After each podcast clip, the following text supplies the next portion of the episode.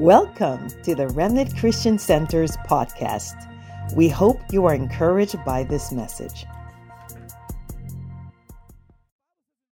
Any um, anger, if there's any distraction, right now, ask yourself, Lord, take it away from my mind, take it away from my heart.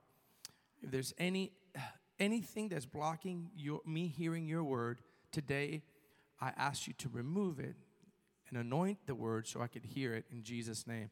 And everyone said, Let's turn to Revelations 2, verse 12. But before I read, Revelations 2, verse 12, before I read, I want to just recap uh, last week's um, church. Last week's church was what? Do you guys remember? Smyrna. Thank you, Dale, Brother Dale. I kind of joke that there's a satellite church here by, uh, by, by Daytona, Smyrna Beach. No, just joke. But the, the main message, just this is just a little two minute review of last week so you understand where we're going here. The church of Smyrna did not receive any rebuke or correction. That's one of the few churches in the, uh, the book of Revelation that did not receive a rebuke or a correction for their community. Man. Could you imagine Jesus coming to us and saying, RCC, we've rebuked all these churches, but you, I'm going to commend you. But here's how he commended them. Not just you're doing a good job. He says, You're under severe testing and martyrdom, and you have not denied me. Severe testing, listen, and, and suffering, and yet you have not denied me. But the good news we talked about last week and how it applies to us, okay? So it's expository teaching, but also how it applies to us, right? Because if people only say, well, that was only for that day, do you realize that every book in the Bible is a letter in the New Testament to that church or to that region? So if we're only saying, well, that was just uh, that was just for the Ephesus church, well, then we can't claim anything for us. So the principle is for us too. What's the principle? The Bible said in Revelation 2 for the for the Smyrna church that they, they were going to be tested for 10 days. And last week, I, I just gave us good news. The good news is that sometimes we could determine the length of our wilderness through our obedience, okay? Because of the children of Israel, you know the story. They kept rebelling and the Lord extended their wilderness. We cannot determine the length of our testing. But that, that may say, like, oh, I don't, I don't like that. But here's the good news Jesus is the one who has his finger on the time clock for your testing and my testing. When Jesus says our testing is over, no demon in hell and no, no human on earth could extend that testing. He said, You will be tested for 10 days. That means there was a limit. Come on, somebody. Come on, church. Amen. Now, listen to me very closely. This brings me to the, the Pergamum church or Pergamos church. And uh, this is the third letter, but I want you to hear this because there's some principles here, please hear me, that has permeated the American Western church. I believe more the spirit of Pergamus is in the Western church, the Gentile Western church, than it is in a lot of other places. Now, what is it? It was a church community that was commended. I'm going to read it now for some because I, when God gives a prophetic word to community, right? Of correction doesn't mean every single person in that community needs correction, but it's an overall thing that he sees, right? Now listen to me closely. It's the the the the action of compromise and the toleration of compromise that the, that the Lord was dealing with this community very sharply. I want to say this before I read. This is very important. There's a difference between compromising and tolerating compromising. Because Compromising means you're actually doing it on purpose. Watch this now, zoom in.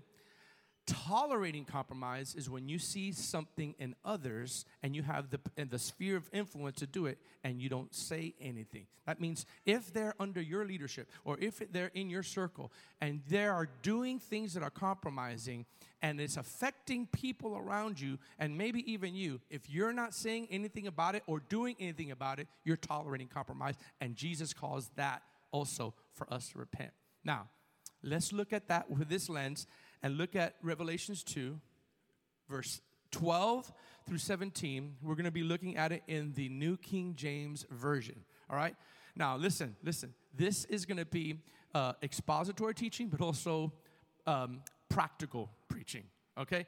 That means that we're going to go some of the phrases in this uh, church, but the principles of that church, listen, relate to the principles for us today. This is going to be good, all right?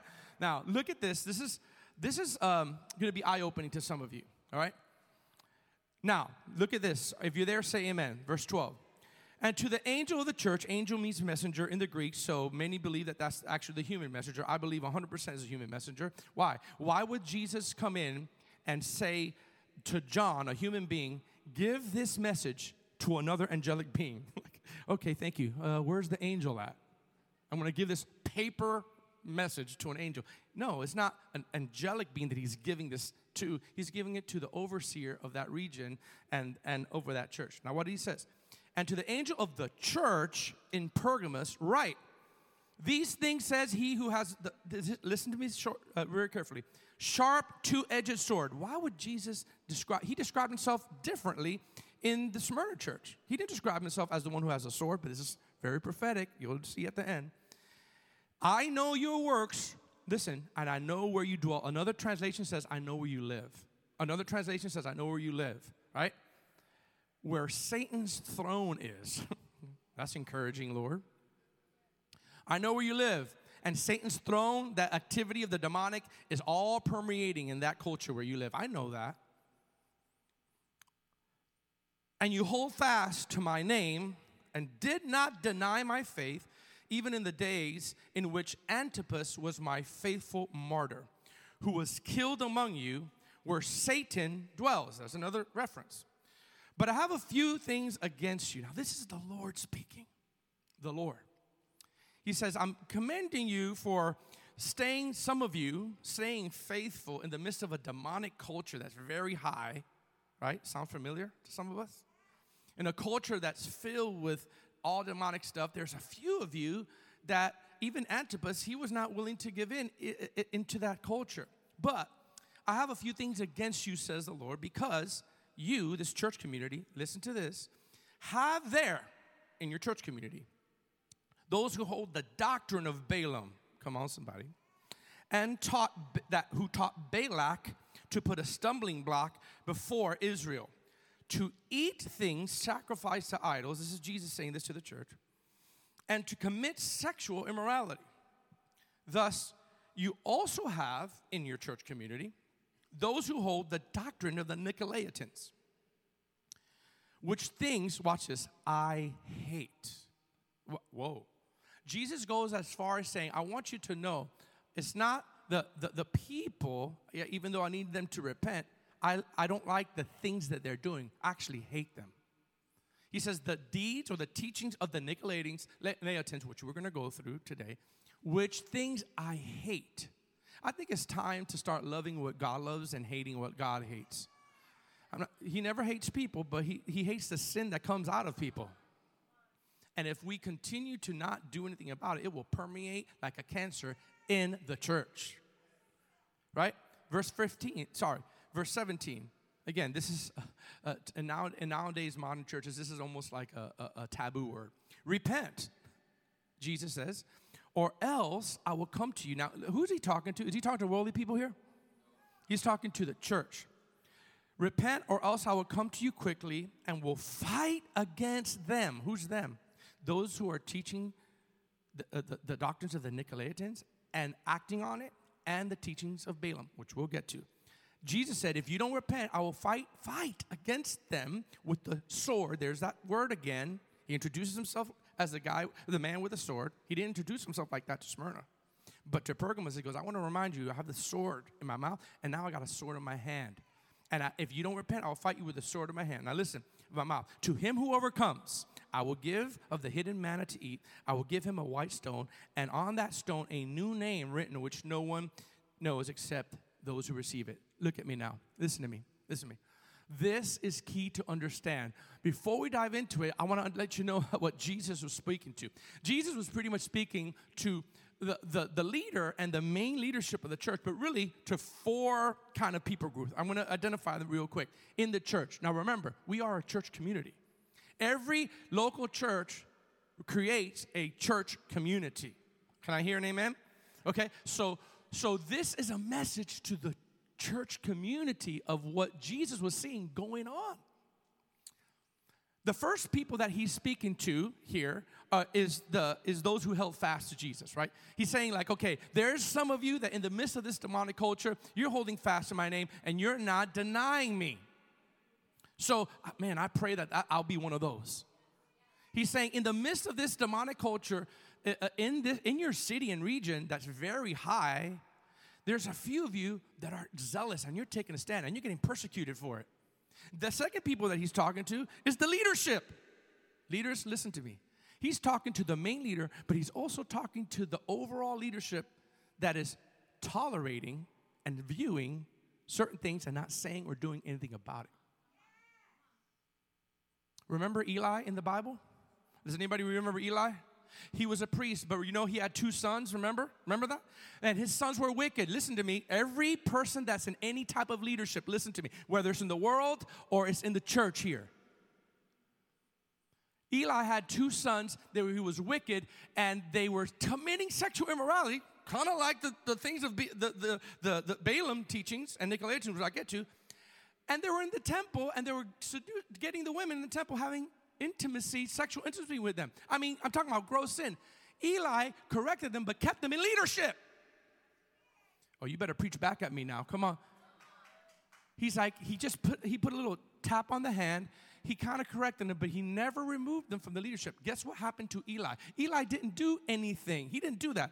He got judged. So, leaders, if we are looking at compromise and are scared and they're in our kids or they're in our realm of influence and we don't address it, that, that means you're just as implicit as the one who's doing it. The third type of people he's talking about, he's talking about those who are teaching the doctrines. Doctrine means teaching of Balaam. Well, we're going to dive into that. You're going to love this. Some of you lo- know this already. And then the fourth per- people that he's talking to is there are a group of you that follow the doctrines of the Nicolaitans, which I hate. Okay, this is the message to this church community. Okay, now I want you to know this that the correction of the Lord is always out of love to produce fruit of righteousness in us. Because Jesus says, the, sorry, the writer of Hebrews says, for those who are without correction are not sons. He always corrects those he loves, right? Amen? Now, now watch this. Jesus, he starts himself, and here's how we're gonna dive. Uh, we're gonna get deep into this today, but I want, I want to make it applicable to you. He starts by saying, I'm the Lord with a sword in his hand. Now, what is that prophetically or biblically symbolic of, all right? The sword means always, especially when the angel has it or when a, a, a soldier has it, it means war. It means fight. Jesus describes himself as the one who is going to be at war with compromise in the nation, sin in the nations, and sin in the church. No? If we think just because we're in 2024 that Jesus is going to tolerate and be quiet about compromise in his church, perpetual compromise. I'm not talking about like you slipped up. I'm talking about it's, it's, a, it's an ongoing pattern of compromise. And I don't want to spill the beans, but there was a reason why this church was compromising and yet naming themselves Christians. I don't want to spill the beans yet, but it's happening in the church today. So the sword is symbolic of I'm going to fight against the nations because of sin, but I'm also going to I'm also going to fight. That's even hard to say. I'm going to fight the sin nature that is in my people, and, it, and it'll cause them to be humbled by what I'm about to correct them in.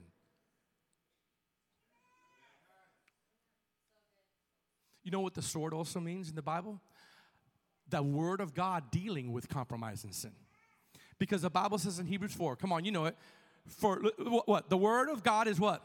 Living, powerful, come on, sharper than a what? Two edged sword, and it says, piercing even to the division of spirit and soul.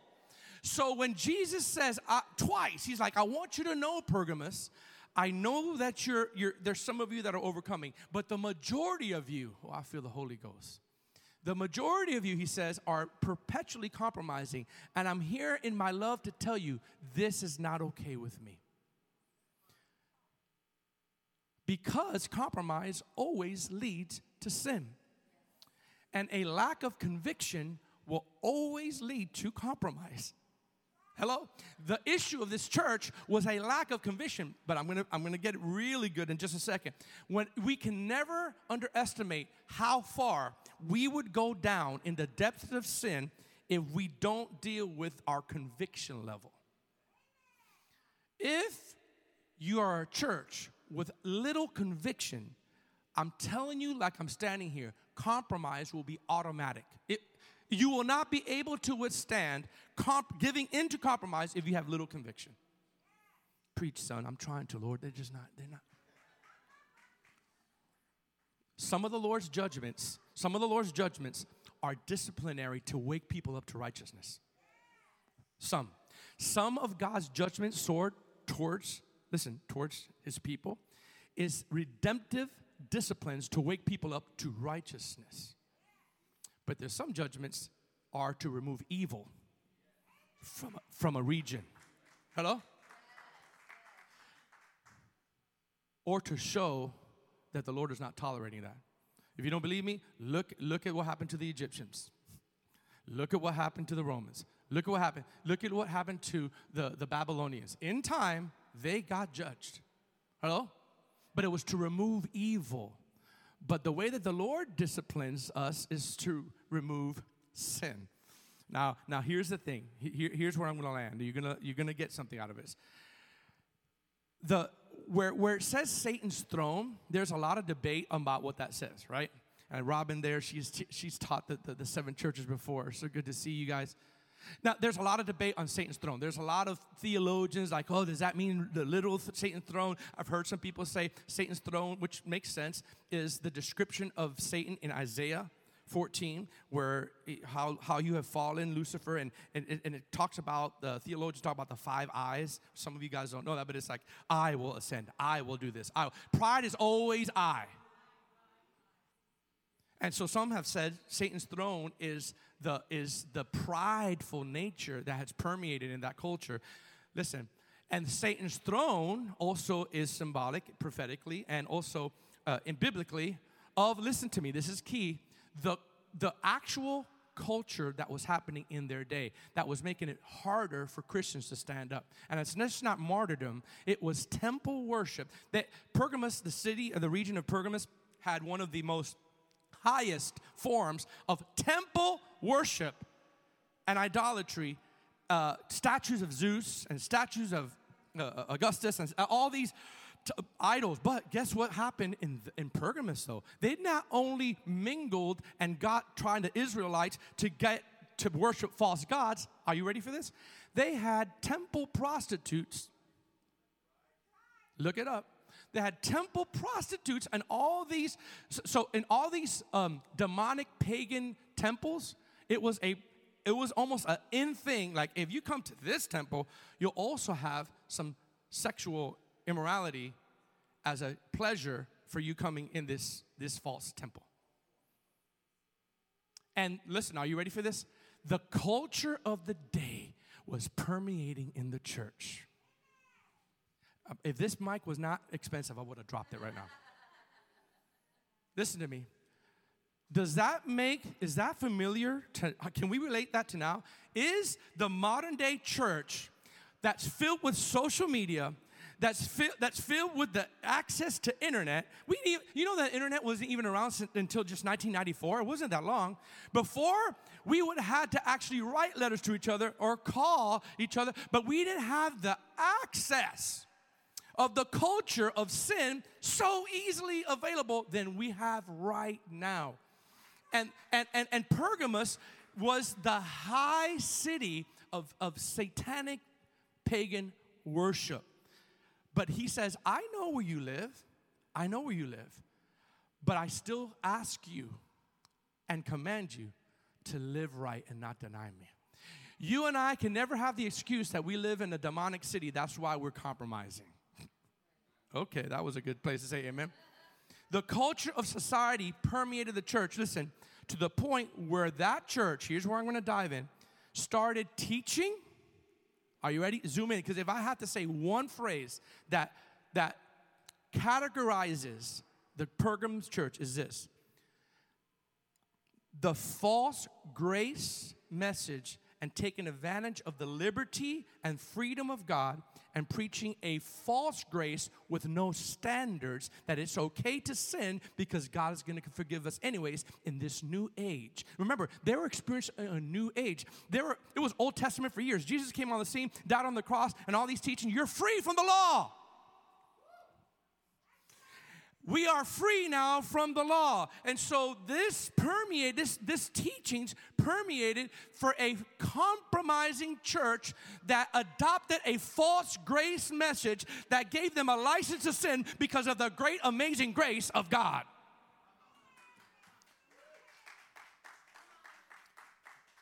Anytime we take the grace of God for granted, are you ready for this word? You will compromise. Not my compromise when you take the grace of God as a license to say, well, I am, now that I'm newly, this new, uh, uh, remember, this was just some years after the resurrection. So they realized, Paul kept saying, hey, you're free from the law, you're free from the law. Oh, hey, I'm free from the law. That means I don't have any, I don't have to have any standards. I could just ask for forgiveness and enjoy myself. What a perversion of the grace of God. Come on, church. I'm preaching better than you're saying amen today. Look at this, look at this, look at this point. Look at this point. Ready? Look at this point. Jesus brought heavy correction. This is on your app, by the way. This is on your app. For though for the Pergamus church, for their willful compromise and for tolerating compromise. Ask yourself this. Am I, you don't have to raise your hand, but am I, do I notice a pattern in me that I, when it comes to certain things, whether it's my mouth, my speech, the way I talk about people, whether it's what I watch, doesn't always have to be sexual. How about giving into anger because you deserve to be angry? Talk back at me, church. Well, I could be angry because they made, and this time I could be angry. This time, not last time, but this time I could be angry and I could be a little resentful because they were the ones that hurt me. And that may be true. But listen, that never gives us a right to be angry. The Bible says, be angry and sin not. What does be angry and sin not mean? Righteous anger. He's not double minded. He's not saying be angry. Oh, no, wait, wait, you said what? What? what? No, righteous anger. Zeal. But don't let that zeal cross the line to anger. So ask yourself is there areas of my life where I'm purposely compromising? Or am I a person of influence, a father, a mother, a leader, a teacher, a pastor, a missionary that has people around me that God has brought to me? And I notice compromise and I don't say anything about it. Ask yourself that. Ask yourself that. This is the message. Oh, my glory to God that this is the message that Jesus brought to Pergamus. Hey, I love you leaders and you're doing a great job, but you're not you're not compromising. You're living pure. But what are you saying to these people here? I have something against you leadership. But Lord, I'm not doing anything. But you watch the church permeate and compromise and you're afraid to call them to repentance.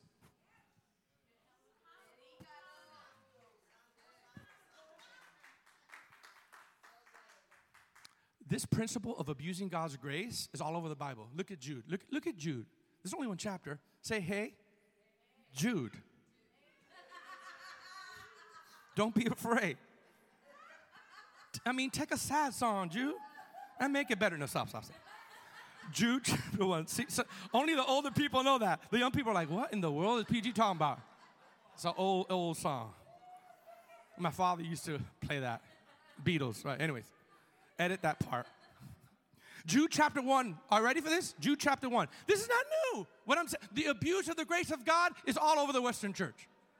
All over the Western church. And they call us old fashioned now. That's not old fashioned, that's Bible fashion. But we, we, we're, we're, not, we're, not, we're not in the in crowd. We're not the cool church if we, if we call people to repentance. We're not cool. Uh, look at Jude chapter 1, 3 verse 4. Are you getting something? Beloved, while I was very diligent to write to you concerning our common salvation, I found it necessary to write to you, exhorting you to contend, fight. Don't give up. Earnestly for the what? For what?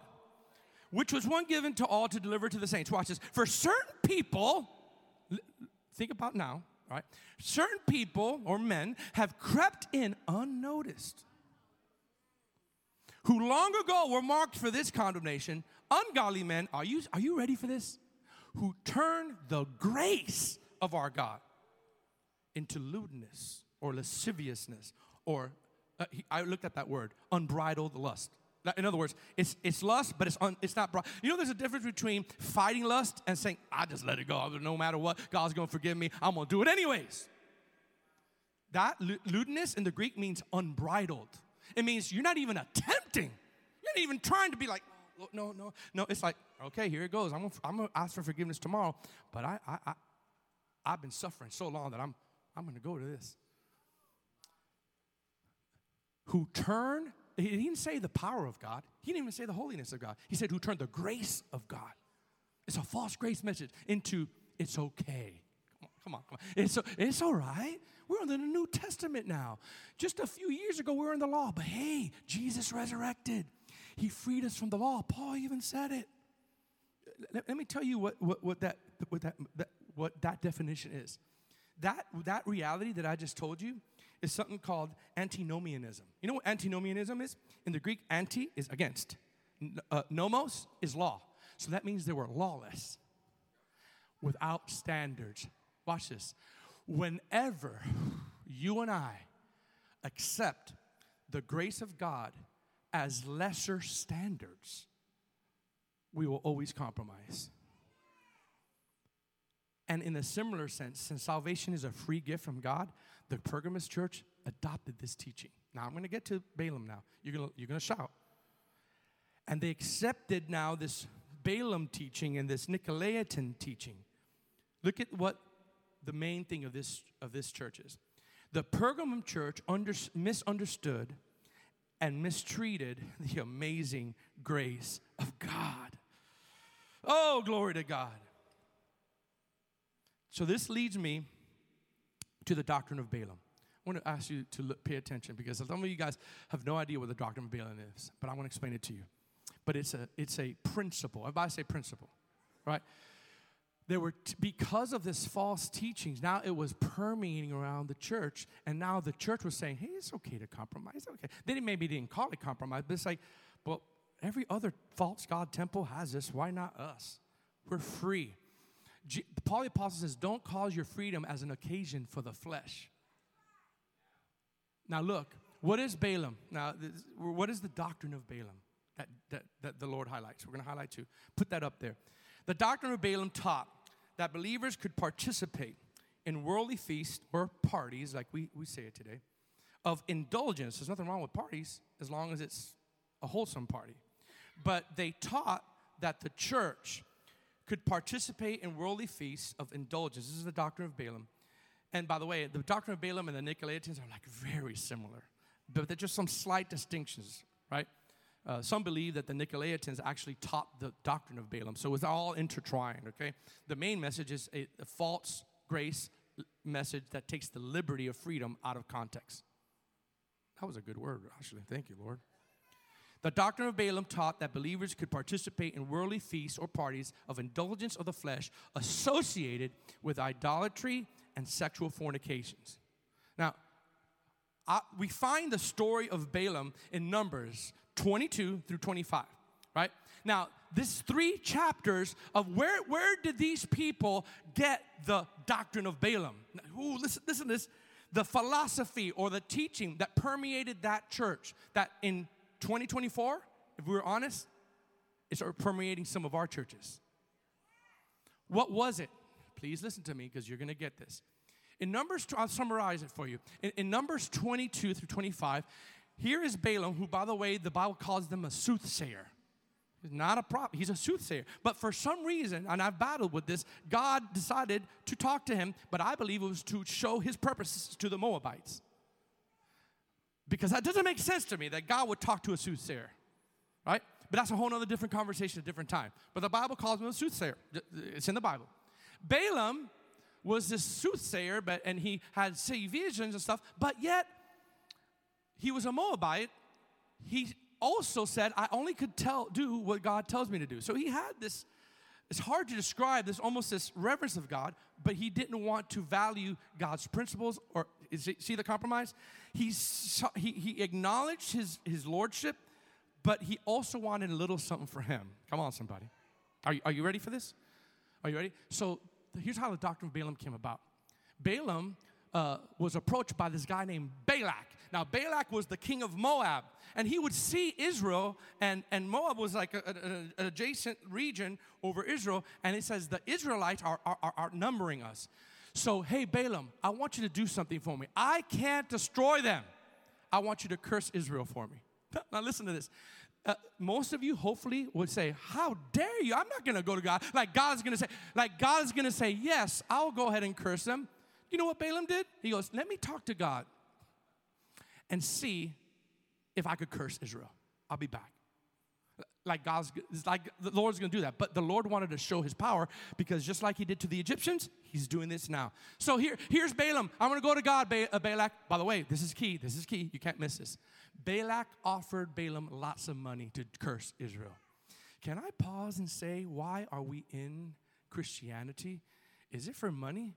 Uh, is it for? Is it? Are we being? Are we uh, called, or are we? This is Balaam saying, "Hey, give me. You know, I, think I could do this." The temptation for Balaam it was because he got offered a lot of money. Now I didn't say that; it's, in the Bible, right? So he got a lot of. He got. He's like, okay, let me ask God because you're offering me a lot of money.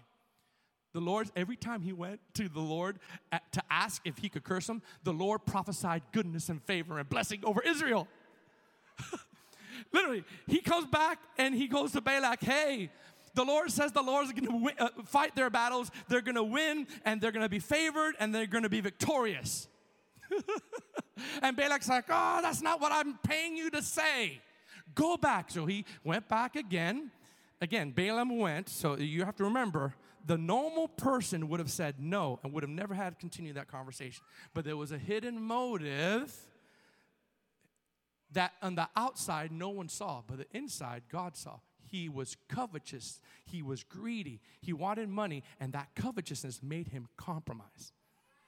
Listen to me, listen to me. So he went back second time. Hey, uh, this time, uh, can we curse Israel? No. Now a bigger blessing comes. He goes, tell Ben, like this is the, I, I'm prophesying blessing. I'm prophesying health. I'm prophesying victory. I'm prophesying this, this, this favor right? So he goes third time, and, they, and, and then Balak goes, forget it. I'm just, I'm just over with it. Balaam goes, hey, hey, don't leave yet, don't leave yet. Again, this is the 2024 version. I can't curse them because every time I try to curse them, God blocks that thing. Oh, I, I better. Oh. Every time I try to curse Israel, every time the enemy tries to word curse you, every time the enemy tries to bring something to you, to you, the Lord in the middle of that transaction to the righteous will always turn a curse into a blessing and it frustrates the devil. It frustrates the enemy. Come on, church. For you in the modern day, when there's people cursing you, when there's the enemy cursing you, the Bible says he is the, the accuser of the brethren. So he is accusing you. And every time he accuses, by the time before it gets to you, he turns that into a prophetic promise over your life. So, so, so Balak is frustrated because God keeps prophesying good things whenever Balaam goes back. But Balaam goes, listen, I really want this money. I'm paraphrasing. Uh, and it's all in Numbers 31. You'll find it out later that he, he did that. I can't curse them because watch this, watch this, watch this. God calls them blessed. See how, look at how that applies to you for the righteous. I can't curse them. God's blocking this thing. But I'm going to tell you how you could do it though. I want you, what you could do is if you get Israel to sin, and compromise on a perpetual basis, it will break the, the, the commandment that they have for them, and God will judge them for you. You won't even have to do that. So here's how you do it. Now, this is Balaam. Balaam taught. The Bible says taught. He's like, this is how you do it. You get your Moabite women. By the way, if you know anything about war, a lot of times you're in war for several days, Israel in and out of war, and there was no sexual relationship for the men. So, hey, Moab, go ahead and entice. In other words, on purpose get your women to seduce, dress a certain way, and on purpose, not, not by mistake, go to them and say, hey, hey, hey, boy, how, how you doing? You want to come here? And they would seduce the men to sin. You know what happened? Balak did exactly what Balaam told him to do. Now listen to me. This is the teaching of Balaam, okay? And you'll find this, uh, you'll find this in, in Numbers 31, where he actually, actually says that he, ta- he, he taught. He taught them. He taught the women to do that. So watch this. The women seduced the, the people of Israel. The people of Israel went into a plague because the judgment of God came on Israel. Just like Balak, want, Balak wanted it, because, are you ready for this? Zoom in. They compromised in their purity and they compromised in sexual immorality. So 24,000 people died on a plague. And you know how you know how it ended? This righteous, fiery dude named Phineas. And Phineas saw a, a, a man, a Jewish man, an Israelite, with a Moabitess, not even fearing the Lord, walking right past Moses, it says in the presence of Moses, into his tent to have intimacy. That's, how that's what has happened. And Phineas grabbed the spear and with the zeal of the Lord struck, struck the man and it went, I know this is gross, through his body and into the belly of the Moabite woman and killed them both. And the Bible says, then the plague stopped. That's a form of judgment. It wasn't, uh, it, it was the Lord used this man to say, this needs to stop. Can I say something? We don't just need to knock things out, we need to kill it. He, he, he, didn't, he, he didn't knock him on the head with a rock and say, Hey, what you doing, boy? He goes, You can't do this anymore. It is stopping the blessing of God on our life. And he killed them. You, we're not, de- we're not called to, to deal with compromise, we're dealing to kill it. we're got, we need to kill these things in our flesh. Listen, listen, because if you do that, the, if you don't do that, the God that is for you will no longer be for you. I'm, I'm just serious. I'm telling you. The, the Lord was not with Israel because they purposely compromised, right? Then of course there's always there's always vengeance because later in the scriptures you will see that Balaam got killed by the sword in Joshua 13. Balaam got killed. And, and, and, and they dealt with Moses. I don't want to get the story, but Moses had a fiery zeal. He goes, Why are you, why are you leading all these people uh, alive? We need, to, we need to execute, right? So in a sense, this is the, the reason God hated it. Why? Because it's a form of habitual and purposeful compromise. Listen to me. And Christians compromise all the time. I'm not talking about perfection now. Is, don't get con- condemned here. I'm talking about purposeful, thought out, because you know the grace of God is so good can I say something? And maybe this is out of order, team, but I just feel it now. You know, the, the, the Pergamos church was misusing the grace of God.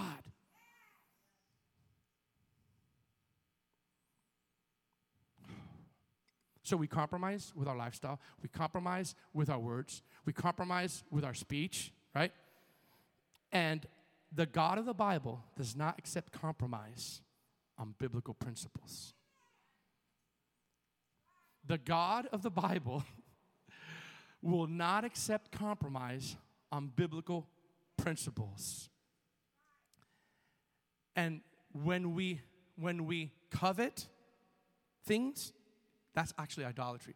So some people say, I'm not dealing with idolatry. Are you coveting something more important that it will lead you to compromise than being obedient to the Lord? Are you coveting money more than your obedience to the Lord? Are you coveting the opposite sex? Are you coveting a position? Look at me. The Bible calls covetousness idolatry. Look at what the Bible says. Look at what the Bible says in, in, in, in Colossians chapter 3, verse 5 through 6 in the ESV.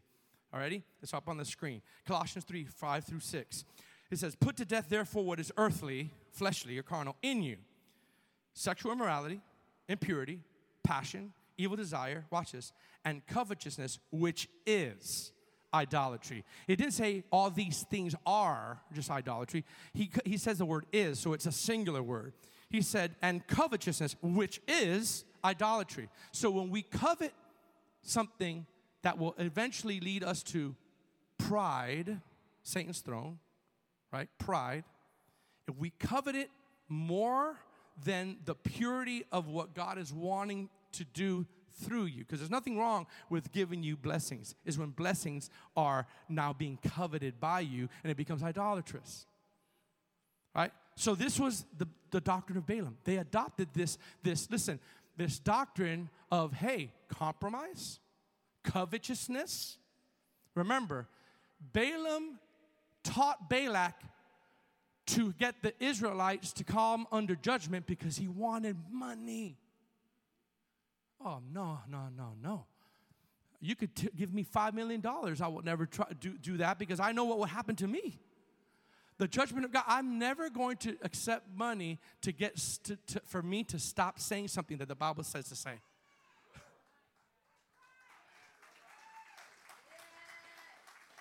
If that means we lose people in the church, I hate that. I hurt by that. But I'm not going to stop talking about holiness. I'm not going to I'm not to stop talking about getting things right. I'm not going to shy away from confrontation. I'm not that person. Neither is my leadership team. And as a leader, I have to make sure what am I tolerating? Not only in my life, but in my church and in my leadership. The time has come for judgment to start at the house of the Lord, of God. First Peter, First Peter chapter 4. First Peter chapter 4. The time has come for judgment to start in the house of God. And if it starts with the house of God, how much how will it be with those who don't have to, don't, know him, the Bible says, right? So watch this. What are the deeds of the Nicolaitans? Are you getting something? The deeds of the Nicolaitans, look it up. Now, this is where I'm going to land here. You got the doctrine of Balaam, idolatry, covetousness also sexual immorality. But the deeds of the Nicolaitans, put it up. The doctrine of the teaching of the Nicolaitans taught a false grace, church, that didn't require any restraint from fleshly and immoral actions. I'm gonna say that again. They actually taught this. The Bible said they taught it. It's not like I'm just slipping into this. I don't know why, but I, I think this feels good. No, they actually said, hey, hey, guys, let me teach you something. We're free from the law. We're free from this. Hey, you guys are condemning yourself. Stop beating yourself in the head. Enjoy yourself. There's repentance. Look, Jesus did it on the cross. They didn't know what, what we knew. There were, there were some of them who were young in the faith, so they taught, taught lessons in their church that it's okay to have sexual fornication outside of marriage because God has already died and paid for it on the cross.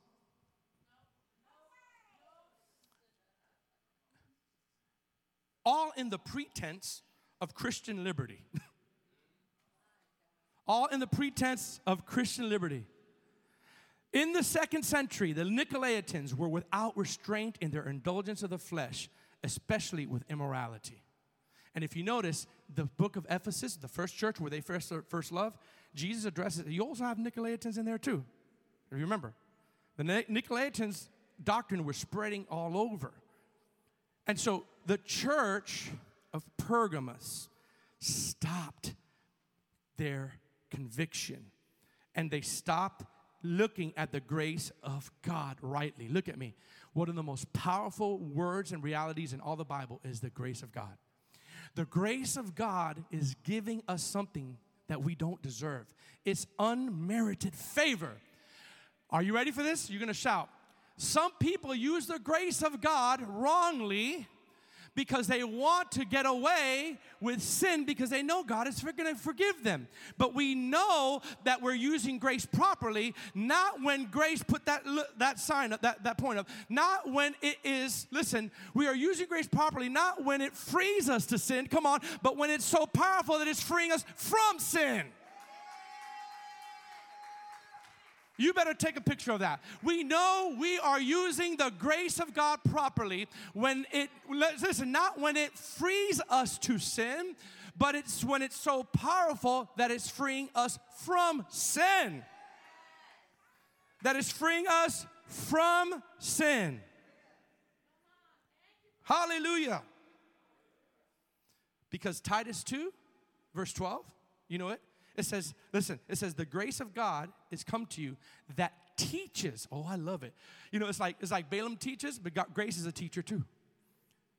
I know this is not in your, this is not, I didn't give the scripture to you. I feel like the spirit of Enrique on me. I didn't give the scripture on you. Titus chapter 2, verse 11. If you could put that up. Titus chapter 2, verse 11 through 12. Everybody say this to me. Look at me. This is deep, right? Balaam was a false teacher, of, of, and, and the Nicolaitans were false teachers of this false grace. But grace comes and says, I'm a teacher too. I'm a teacher too, and I'm more powerful than Nicolaitans, and I'm more powerful than the, the Balaam. Watch this, watch this. And I'm going to teach, when you get born again and you have my spirit in you, I'm going to teach you. But watch this, grace. This is grace saying, I'm going to teach you to deny ungodliness. Wait a minute, Pastor George. Wait a minute. Where is that in the Bible? Titus chapter 2, verse 12, sorry, 11 and 12. For the grace of God that brings salvation has appeared to men, teaching us. Come on, somebody. Woo. The grace of God is teaching us. I want the worship team to come up here. To deny, watch this, that denying ungodliness and worldly lust, we should live soberly, righteously, and godly in, the, in this present age.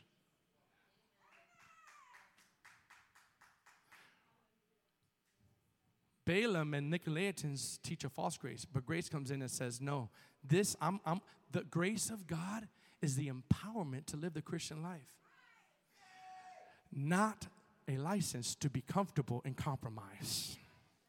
Oh, help me, Jesus, preach this thing. I know you're not, it's okay, it's, it's a sword cutting deep, but I'm, I'm, gonna, I'm, I'm gonna land the plane right now. How many getting something of this?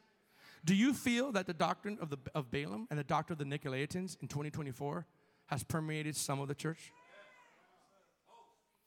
I'm about to say something real deep. Weak preaching produces weak Christians. Strong preaching produces strong Christians. If you have a leader that's always afraid to talk about issues that the Bible says because they fear that people are going to leave, is going to produce weak Christians. Look at this point. The true grace of God is designed to free us from compromise, not to make us comfortable in compromise. Woo! I said, the true grace of God is designed to free us from compromise, not to be comfortable in it. I'm here to tell you if you've been comfortable in compromise, it's not the grace of God that is empowering you to do that. It's your flesh overtaking those desires, and little by little, you will quench the voice of conviction.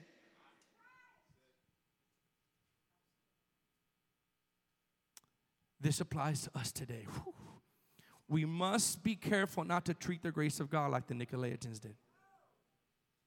We must be careful not to treat the grace of God like the the, the, doctrine of Balaam. False teaching that contradicts the Word of God should never be accepted in our lives.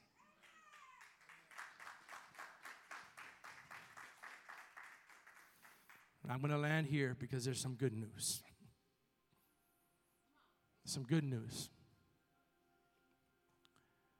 Jesus, he warns the community in Pergamos. He defines what's going on in the church. So I just defined what was going on in the Pergamum church. But if I could be honest, I just defined what's going on in a lot of people's lives.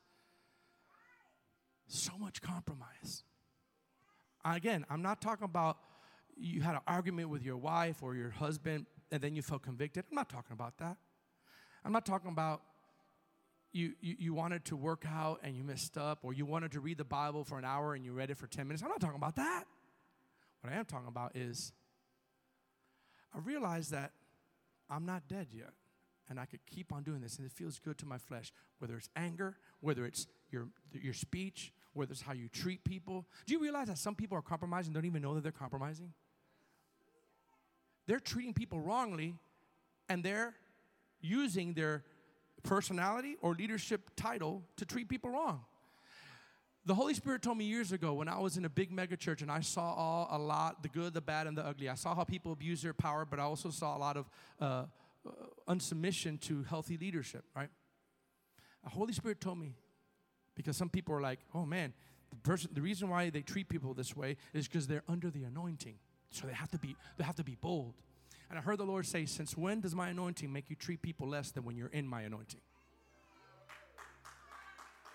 So, so you're talking about when I'm not in the uh, uh, under the anointing of the Holy Spirit, I treat people better. But when the anointing comes on me, yes, boldness is necessary, but boldness is not rudeness.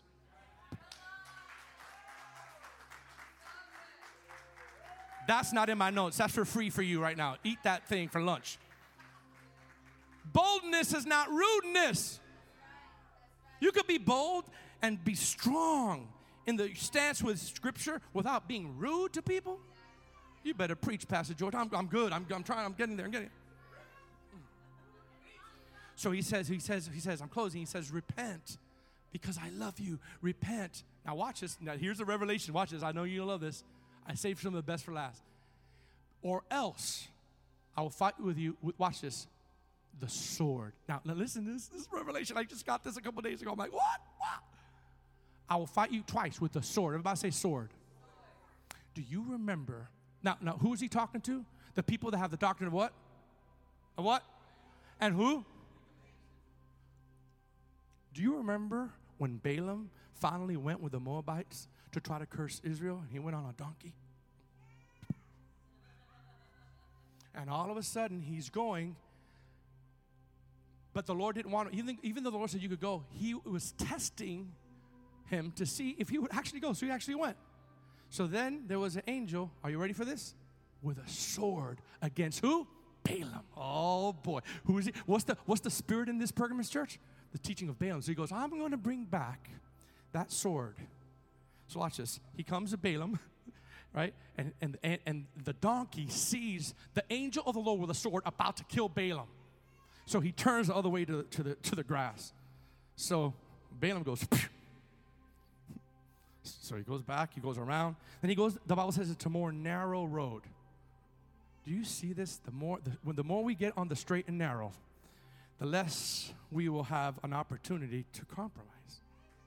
So we went to a narrow road, and he turned. He, the, the, the donkey saw ba- the, the angel of the Lord, watch this, with the sword in his hand. Like, like Jesus said, I'm going to come to you.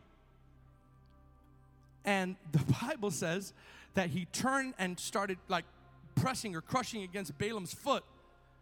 And he smacked him again. And the Bible says the Lord opened the mouth of the donkey.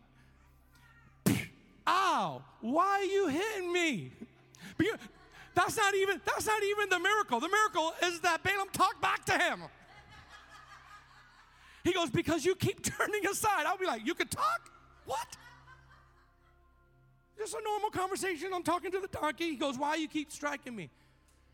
And he said, Because the angel of the Lord is in front of me.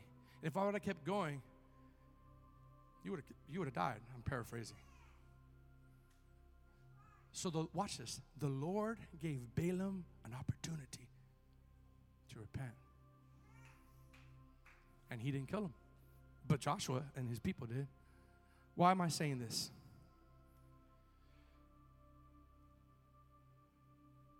There's times right now that we have to examine ourselves and ask ourselves Am I getting away with compromise because I know that I'm going to be forgiven tomorrow? And guess what? You will be forgiven. Am I given into a compromising culture of Balaam? Am I given into covetousness, idolatry in any form? Because it's going to be beneficial, watch this, to me. Am I purposely committing immorality? Dare I say, sexual immoralities, sexual deviance, let's just call it that way. That is unbridled because I know the grace of God is sufficient. Then we have abused the grace of God.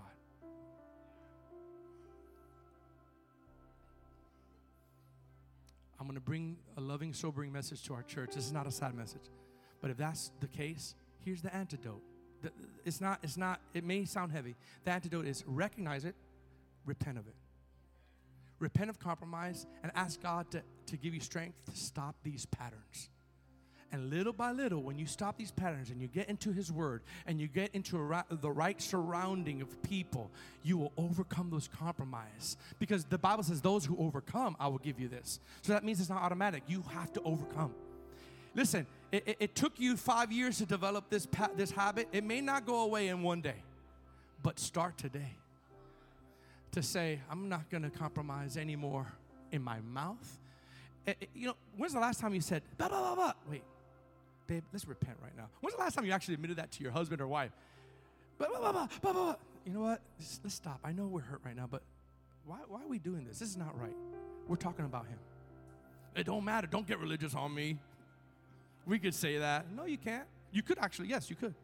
But that's still a form of compromise because there's no fear of the Lord. That we're stabbing people behind the back. That's a form of compromise. Here's the good news though. To those who are walking righteously, the Lord promises that when a curse is sent your way, mm, when a word curse is sent your way by the enemy or by people, that those who are in the way, those who are not perfect but are following the Lord and are refusing compromise, are bridling some of their lust, are attempting to, to live right by the Holy Spirit, the curse that was sent to you, God won't even listen to it. And it's in the book of Old Testament Deuteronomy. Here's our last scripture. Look, and here's a prophecy for RCC. Are you ready? Here's a prophecy for you from the Word of God. Look at this is in Deuteronomy. I saw this 23 through 3 through 5. I never saw this scripture before. Look at this. For those who are saying, I will stand and I will fear the Lord and I will not talk about people behind their back. I will, uh, listen, I will not give in to this compromise of watching these things. I will not give in all because I'm hurt or because I'm messed up or because I'm weak.